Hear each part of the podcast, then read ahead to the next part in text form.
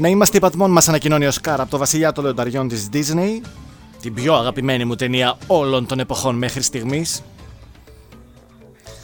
Υπατμόνοι είμαστε και εμείς για τη μέρα που δεν θα φοβόμαστε την πανδημία πια. Καλώς ήρθατε στα τρελά σχέδιά μου, μια σειρά από podcasts γύρω από τα αγαπημένα μας κινούμενα σχέδια. Είμαι ο Άννη Μασίλης και θα σας κρατήσω παρέα για ακόμα μια εκπομπή. Άλλη μια εβδομάδα πέρασε και είμαστε εδώ παρέα να μοιραζόμαστε μουσικές από ταινίες και σειρές καρτούν εν το μέσο πανδημίας. Εύχομαι πραγματικά να είστε όλοι καλά, σωματικά και ψυχικά και ειδικά σε εσάς που νοσείτε αυτό το διάστημα. Και επί τη ευκαιρία, μιας και βάλατε να ακούσετε το podcast, έχω να σας πω: μην το βάζετε κάτω. Είμαστε όλοι εδώ για εσάς και σας καρτερούμε με πάρα πολύ μεγάλη ανυπομονησία να αναρρώσετε και να συναντηθούμε ξανά είτε διαδικτυακά είτε φυσικά. Είμαι εδώ για μια νέα εκπομπή με... θα έλεγα ευχάριστη μουσική, αλλά ίσως σήμερα όχι και τόσο. Αλλά με ενδιαφέρουσες πληροφορίες για όλους τους φίλους των κινουμένων σχεδίων. Ευχαριστώ πάρα πολύ όλους σας για τα σχόλια και το feedback που μου δώσατε. Με βοηθάτε όλοι να κάνω αυτή την εκπομπή πιο όμορφη και πραγματικά μου αρέσει πάρα πολύ. Παρέα μου και σήμερα οι τρεις αξιαγάπητες νεραϊδούλες μου για να προσφέρουν η καθεμιά τους το δικό τους προσωπικό δώρο γνώσης. Με κουτσομπολιά, πληροφορίες, νέα και παλιά. Και όπως έχω συνηθίσει να λέω, αυτά και άλλα καρό και εμπρίμε σας περιμένουν σήμερα στα τρελά σχέδιά μου. Στην προηγούμενη εκπομπή ασχοληθήκαμε με τους παράπλευρους χαρακτήρες και το τι ρόλο παίζουν στις ταινίες κινουμένων σχεδίων. Για όσους θέλουν να ξαναζήσουν την εμπειρία της προηγούμενης εκπομπής, μπορείτε να τις βρείτε στο Spotify και στο Mixcloud με τίτλο «Τρελά σχέδια». Ο σύνδεσμος αναρτάται και στο bio στο Instagram και σε post στο Facebook και Twitter. Μας ακολουθείτε λοιπόν σε όποιο λογαριασμό θέλετε και ενημερώνεστε κάθε φορά που ξεπηδάει από τον υπολογιστή μου μια έτοιμη εκπομπούλα. Ε, γιατί το υποκοριστικό, εκπομπούλα; Όπως λέει και μια φίλη μου, εκπομπουλιτσούλα. Υποκοριστικό, μέσα σε υποκοριστικό, μέσα σε υποκοριστικό. OK. Okay.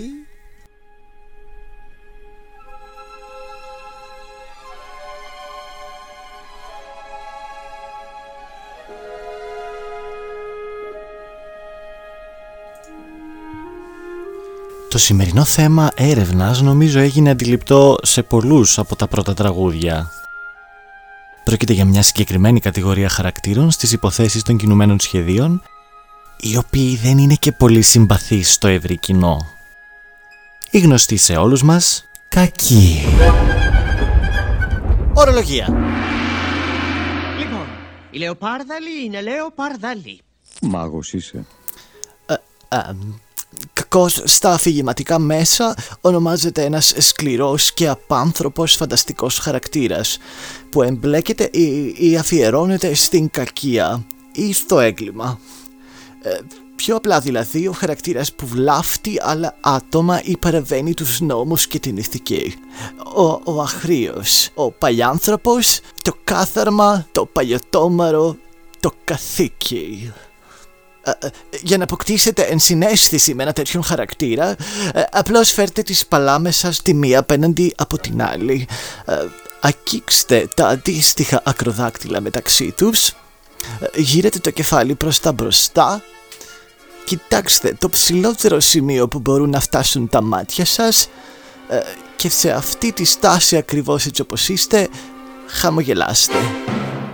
Βλέπεις, ζει μέσα σου. Ο δομικός σκοπός του στην πλοκή είναι η εναντίωση στον βασικό πρωταγωνιστή και τα κίνητρά του ή οι κακές του δράσεις προχωρούν την πλοκή. Σε αντίθεση με τον πρωταγωνιστή, ο οποίος χαρακτηρίζεται για την αγνότητα, την γενεοδορία και την επιδίωξή του για δικαιοσύνη και το μεγαλύτερο καλό, ένας κακός ορίζεται από σκληρότητα, ασπλαχνία, πονηριά και ανήθικη συμπεριφορά, ώστε να διαστρεβλώσει τη δικαιοσύνη. Πιο συγκεκριμένα, ο Τζόκερ είναι ο κακός ανταγωνιστής του Batman.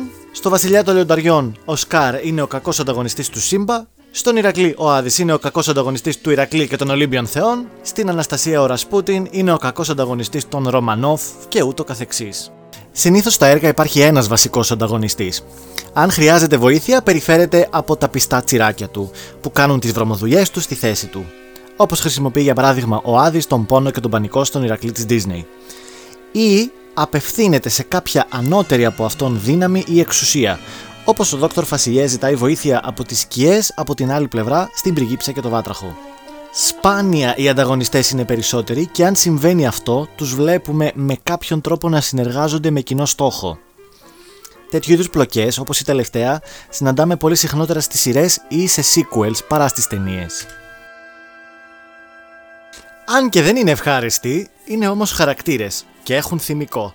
Οπότε, αν η ταινία είναι και λίγο musical και ο κακός έχει τα κέφια του, περιμένουμε το τραγούδι του. Γραμμένο συνήθως σε κλασικό ή jazz είδος και πάνω σε ελάσσονες κλίμακες για περισσότερη δραματικότητα, το τραγούδι του κακού αποτελεί ένα πολύ ενδιαφέρον αφηγηματικό μέσο για να μας εκφράσει το παρανοϊκό σχέδιο που μόλις καρφίστηκε και που ευθύνεται για το κέφι το τσακίρ του. Μη σας ξεγελάσει όμως η ελκυστικότητα του τραγουδιού, αλλά να περιμένετε το τέλος για να αξιολογήσετε την κακιότητά του. Ακούγοντας το σατανικό και ανατριχιαστικό του γέλιο. να το θυμάστε αυτό, μην σας πιάσουν κότσο. Ω, όχι. Όταν ένας κακός χαίρεται, σημαίνει, σημαίνει ότι... Το τραγούδι του κακού!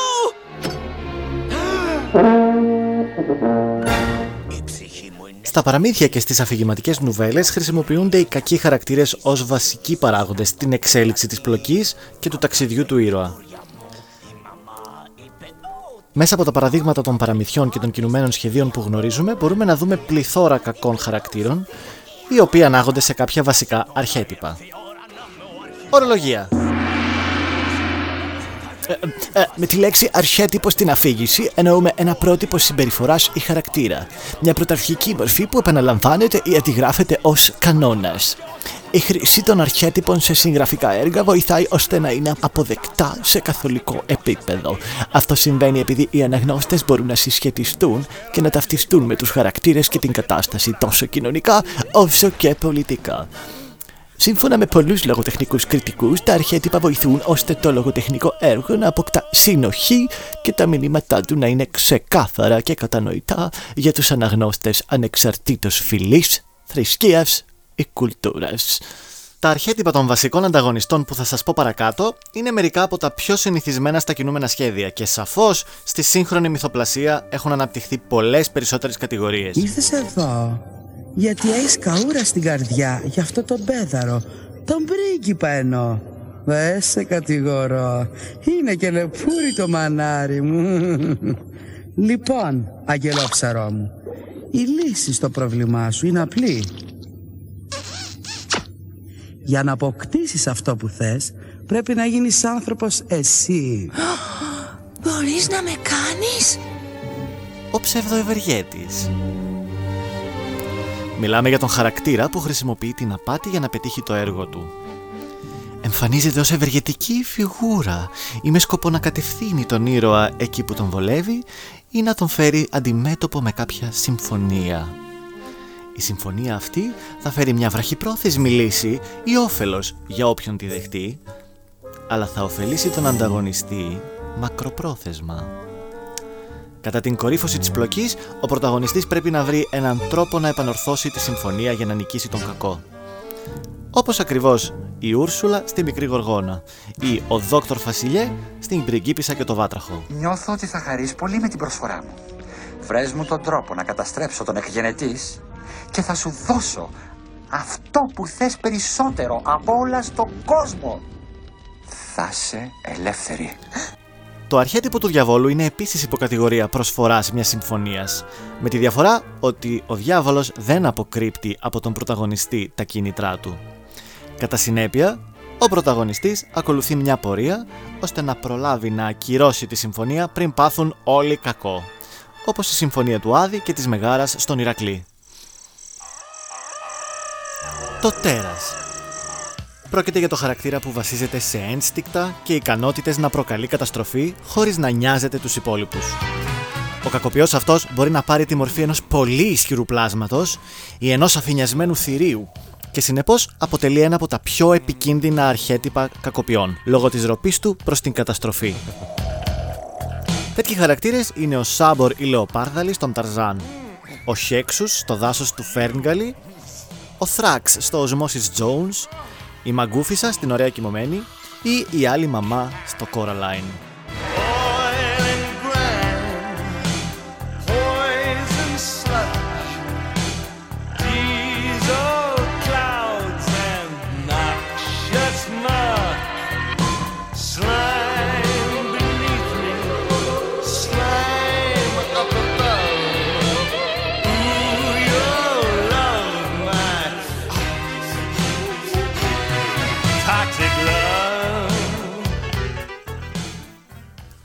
Ο εγκληματίας είναι άλλη μια κατηγορία χαρακτήρων που είναι προγραμματισμένοι να διαπράξουν ένα κακούργημα, είτε από πρωτοβουλία, είτε επειδή είναι το επάγγελμά τους και διαφορούν για οτιδήποτε άλλο.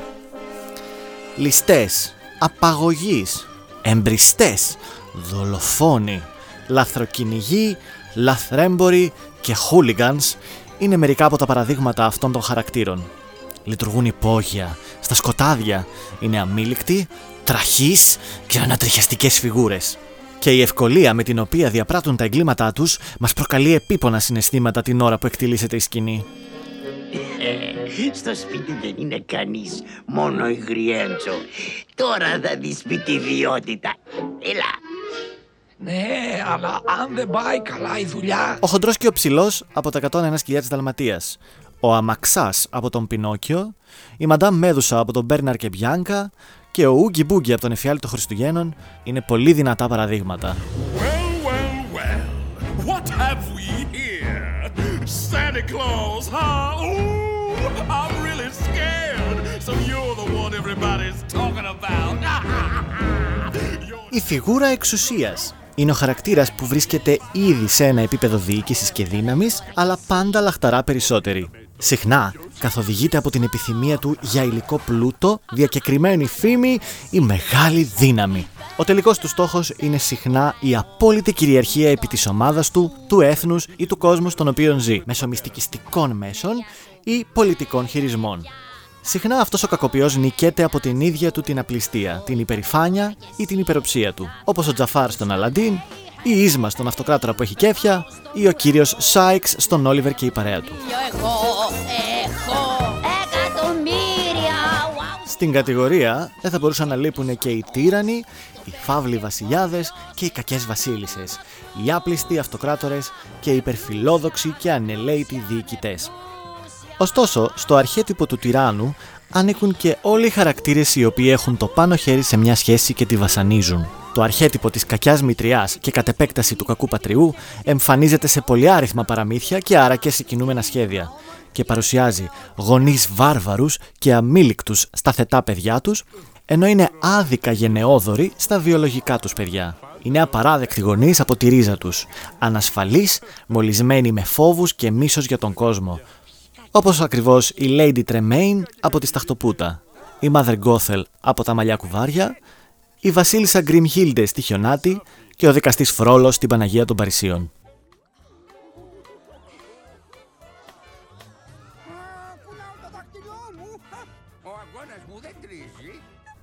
Επανήλθαμε λοιπόν στο θέμα μας και στα αρχέτυπα των κακών. Το επόμενο που έχω να σας πω είναι ο τρελός επιστήμονας. Είναι ένας κοινός χαρακτήρας ενός επιστήμονα που περιγράφεται ως τρελός ή παράφρον, λόγω ενός συνδυασμού ασυνήθιστων ή διαστραμμένων χαρακτηριστικών της προσωπικότητάς του, σε συνδυασμό με την ακλόνητα φιλόδοξη, ταμπού ή ιδρυστική φύση των πειραμάτων του. Ω αρχέτυπο της μυθοπλασίας, ο τρελός επιστήμονας μπορεί να είναι κακός, κακιά ιδιοφυα, καλοήθης ή ουδέτερος. Μπορεί να είναι τρελός, ε, κεντρικός ή. Αδέξιος. Συχνά λειτουργεί με φανταστική τεχνολογία ή αποτυγχάνει να αναγνωρίσει ή να εκτιμήσει βασικά και κοινά σε όλους ανθρώπινα εμπόδια στην προσπάθειά του να το παίξει Θεός. Κάποιοι μπορεί να έχουν καλοπροαίρετες προθέσεις, ακόμα και αν οι πράξεις τους είναι επικίνδυνες ή αμφιβόλου περιεχομένου, γεγονός που μπορεί να τους κάνει κατά λάθος κακοποιούς. Ο χαρακτήρας και το σχέδιό τους είναι εμπνευσμένα πάνω στο δόκτορα Frankenstein. Ο τρελογιατρός στο ταινιάκι του μικρού μήκους του Μίκη, ο τρελός γιατρός, ο Δόκτωρ Finkelstein από τον Εφιάλτη των Χριστουγέννων, ο Brain από το Pinky and the Brain από τους Animaniacs, ο Dr. Heinz Doofenshmirtz από το Phineas και Ferb, ο μεγαλοφύης της DreamWorks και ο Rick Sanchez από τον Rick και Morty, αν και τα δύο τελευταία παραδείγματα είναι και βασικοί πρωταγωνιστές, είναι κλασικά παραδείγματα που ακολουθούν πιστά αυτό το μοτίβο. Ο έκπτωτος ήρωας Μία από τις πιο τραγικές κατηγορίες του θέματός μας, καθώς αυτοί οι χαρακτήρες κάποτε ήταν με το μέρος του καλού, Πρόκειται για πληγωμένους πρώην πρωταγωνιστές που τυφλώθηκαν από φιλοδοξία, ναρκισισμό ή κάποια τραγωδία που τους έστειλε στα σκοτεινά μονοπάτια. Καμιά φορά μας παρουσιάζονται στην εποχή που αυτοί οι χαρακτήρες ήταν γεμάτοι ελπίδα και πίστη και σταδιακά τους βλέπουμε να περνούν στην αντίθετη πλευρά. άλλα παραδείγματα μας τους εμφανίζουν ως ολοκληρωμένους κακούς και μας δείχνουν μικρές κλεφτές ματιές από το παρελθόν τους. Είναι δύσκολο να μην τους συμπαθήσεις, έχοντας δει και αναγνωρίσει ότι υπάρχει ενεργό καλό μέσα στην καρδιά τους. Είτε επιστρέψουν προς το φως, είτε πεθάνουν κακοί, δεν μπορούμε παρά να τους συμπονούμε. Ο Τάι Λανγκ από το Kung Fu Panda, ο κύριος Κάλαχαν από τους Υπερ 6 και ο Μάικλ Γκουμπ Γιαγκούμπιαν από το Γνωρίστε τους Ρόμπινσονς είναι φωτεινά παραδείγματα τέτοιων χαρακτήρων. Στην κατηγορία αυτή ανήκουν και οι κακές μάγισσες. Στις περισσότερες ιστορίες αποκαλύπτεται ότι κάποτε ήταν καλές, αλλά κάτι δραστικό συνέβη και τις έστρεψε προς την σκοτεινή μαγεία. Πλέον ρίχνουν ξόρκια και κατάρες, έχουν άσχημο και ρητιδιασμένο δέρμα, λευκού ή πράσινου χρώματος, μεγάλες μύτες και γαμψές και κρεατοελιές. Τους λείπουν μερικά δόντια και φοράνε μαύρα ρούχα και μητερά καπέλα. Η μαγκούφισσα από την ωραία κοιμωμένη και η κακιά μάγισσα της δύσης από τον κόσμο του Οζ είναι τρανά παραδείγματα. Τελευταία κατηγορία που θα σχολιάσω είναι ίσως και η πιο επικίνδυνη από όλους. Ο ηθήνων νους. Μιλάμε για μικρές ιδιοφυΐες που σχεδιάζουν και κατευθύνουν μια κρυφή διαδικασία, χωρίς να φαίνεται το παραμικρό στοιχείο από το σχέδιό τους. Ούτε αποκαλύπτονται οι ίδιοι. Συχνά έχουν διπλή ταυτότητα. Μία που κινεί τα νήματα στο σκοτάδι και μία προσιτή και συμπαθητική για τον κόσμο στο φως. Όντες πολυμήχανοι και πανέξυπνοι μαριονετίστες βρίσκονται πάντα πολλά βήματα πριν από τον πρωταγωνιστή και χειρίζονται καταστάσεις με εκπληκτική μαεστρία. Ακόμα και κάποια νίκη να κατακτήσει ο πρωταγωνιστής πιθανότατα ήταν προσχεδιασμένη από τον κακό ηθήνον Ντανού, καθώς έχει βρει πολλαπλές εναλλακτικές σε ένα τεράστιο και περίπλοκο συνολικό πλάνο που δεν μας αποκαλύπτεται έως ότου μόνον όταν είναι πολύ αργά. Spoiler alert. Αντίστοιχα παραδείγματα είναι ο Λότσο από το Toy Story το 4, ο γλυκός αρκούδος, η Bellwether η προβατίνα από τη Ζωούπολη, ο βρωμερός Πίτα από το Toy Story το 2 και ο προπάπος του Μικέλ στο Κόκο. Δεν θα σας ζαλίσω άλλο με αρχέτυπα, θα πω μόνο ονομαστικά ότι αντίστοιχα αρχέτυπα μπορεί να είναι ο Νταΐς, όπως ο Νέλσον από τους Simpsons, ο Φρενοβλαβής, όπως ο Τζόκερ από τον Batman και η Madame Mim στο σπαθί του βασιλιά Αρθούρου, η ίδια η τεχνολογία, όπως για παράδειγμα το άρωτρος στο μυστικό του NIMH ή η εταιρεία Big Whale στα ρομπότ της DreamWorks, το εξωπραγματικό ή εξωγήινο στοιχείο, όπως στο Rick and Morty ή στα τέρατα εναντίον εξωγήινων, και η μετενσάρκωση του ίδιου του κακού, όπως ο Τσέρναμπουκ στη φαντασία της Disney, η Eris στο σεβάχ της DreamWorks, η Mirage στον Aladdin και ο Σετ στον Papyrus. Σχεδιαστικά οι κακοί χαρακτήρες αποτυπώνονται με οξύες γωνίες, μητερά σχήματα και τριγωνικές παραλλαγές. Δίνονται λεπτομέρειες στο στόμα, στα δόντια και στα φρύδια παραπάνω από τους υπόλοιπους χαρακτήρες, τονίζοντας έτσι την επιθετικότητα της εικόνας τους και προβάλλοντας τα κακόβουλα σχέδιά τους. Είναι συνήθως λεπτοί και καχεκτικοί, ως και αποστεωμένοι, για να δικαιολογούνται και οι αιχμηρές προεξοχές στο σχεδιασμό τους. Προτιμούνται σαν χρωματικές παλέτες το κόκκινο της έντασης και το πράσινο της ζύγιας, ενώ το μαύρο και το μοβ είναι από τα πιο must για να συμβολήσουν την κακία στην ψυχή τους. Η φωνή τους έχει κατακόρυφες τονικές διακυμάνσεις για να αποπνέει χειριστικότητα και φόβο. Δηλαδή, εκεί που μιλάνε με βαδιά φωνή, ανεβαίνουν ξαφνικά σε ψηλή συχνότητα, όπως και το ανάποδο. Η ομιλία τους αλλάζει απότομα ρυθμό. Από πολύ γρήγορα και κοφτά περνούν στο αργό και μαλακό. Πράγμα που δημιουργεί ανασφάλεια στον ακροατή, γιατί τον βάζει σε μια διαδικασία να φοβάται τη στιγμή που πιθανότατα ο κακός θα εκραγεί. Όπως για παράδειγμα TΟΡΑ! Η φωνή του συνοδεύεται και από μια ηχό ή έναν αντίλαλο, ώστε να δίνει περισσότερη δραματικότητα και να υποδηλώνει κιόλας και το χώρο στον οποίο μένουν. Όπως για παράδειγμα υπόγεια εργαστήρια ή σε ψηλούς τρομακτικούς πύργους. Όπως και να έχει, όλα αυτά είναι απλά κοινά χαρακτηριστικά. Αλλά αυτό που πραγματικά σε κάνει κακό είναι το σατανικό σου γέλιο.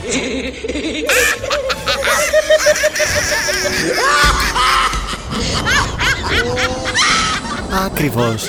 Το γέλιο σου πρέπει να μαυρίζει τις ψυχές όλων των ανθρώπων που το ακούνε. Αλλιώς είσαι απλά loser. Μήπως προσπαθείς να με κάνεις να μιλήσω για τον εαυτό μου; Γιατί αν αυτό θες... Θα το κάνω ευχαρίστως. Και τραγουδώντας. Για να θεωρηθεί ένας ανταγωνιστής ως αγνά, καθαρά κακό σε μια πλοκή, πρέπει αρχικά να παρουσιάζεται με σοβαρό τρόπο από την ιστορία. Πρέπει να εκπέμπει δέος και ανησυχία στο δέκτη τη στιγμή που εμφανίζεται. Είναι πρακτικά η φιγούρα που κόβει τα γέλια. Οι πράξεις του πρέπει να είναι φρικτές και ανεκδίκητε και μάλιστα δεν πρέπει να έχουν επαναληφθεί στο παρελθόν από κανέναν άλλο ήρωα. Πρέπει να είναι καινούριες και πιο απέσιες από οποιονδήποτε χαρακτήρα της ιστορίας. Αλλιώς χάνεται η βαρύτητα της ύπαρξής του. Σε συναισθηματικό επίπεδο δεν έχει καμία ποιότητα για λύτρωση. Δεν δείχνει τύψεις, ενσυναίσθηση και αγάπη σε οτιδήποτε έμβιο. Ωστόσο, πρέπει να φαίνεται ότι γνωρίζει τι είναι ηθικά σωστό και τι λάθος και να ξεπερνάει το όριο της ανήθικης κακίας όχι μία, αλλά παραπάνω φορές. Αυτό κάνει τις αποτρόπαιες πράξεις του συνειδητές και τον ίδιο πολύ πιο φρικιαστικό ως άτομο. Στις πιο σύγχρονες παραγωγές κινουμένων σχεδίων, τα αρχέτυπα των κακών χαρακτήρων μοιάζει να φθήνουν, καθώς η νέα κατεύθυνση της μυθοπλασίας επικεντρώνεται στο ότι κανένας χαρακτήρας δεν είναι αμυγός καλός ή κακός, αλλά όλοι οι χαρακτηρισμοί είναι θέμα οπτικής γωνίας.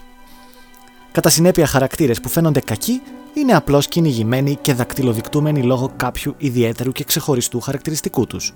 Ενώ καλοί χαρακτήρες κρύβουν μια κακή πλευρά που εμφανίζεται τη στιγμή που οι επιθυμίες τους δεν εκπληρούνται. Όλες αυτές οι παραλλαγές έχουν στόχο την μη στοχοποίηση των ατόμων και το να μάθουμε να μην βάζουμε ταμπέλες και να μην κατακρίνουμε όσους δεν λειτουργούν σύμφωνα με τη δική μας ανατροφή. Σκληρός ο κόσμος, χωρίς συμπόνια Εγώ είμαι αυτός που σε φροντίζω τόσα χρόνια Φίλος σου είμαι εγώ Και κάπως έτσι τα σημερινά τρελά μου σχέδια έφτασαν στο τέλος τους. Όσοι περάσατε πάρα πολύ ωραία σε αυτή την εκπομπή, μπορείτε να μπείτε στο Instagram, το λογαριασμό τρελά σχέδια με λατινικούς χαρακτήρες και να γράψετε στο story το οποίο ανέβηκε μόλις ποιος είναι ο αγαπημένος σας κακός. Όσοι το ακούτε μεταγενέστερα από την έκδοση της εκπομπής, μπορείτε κάλλιστα να βρείτε το story αυτό στα highlights και να δώσετε εκεί την απάντησή σας. Από εμένα, τον Άννη Μασίλη και τις τρεις νεράιδες μου και όλο τον κόσμο των κινουμένων σχεδίων, σας ευχόμαστε να φροντίζετε και αυτή τη βδομάδα να κάνετε τα τρελά σας σχέδια πραγματικότητα.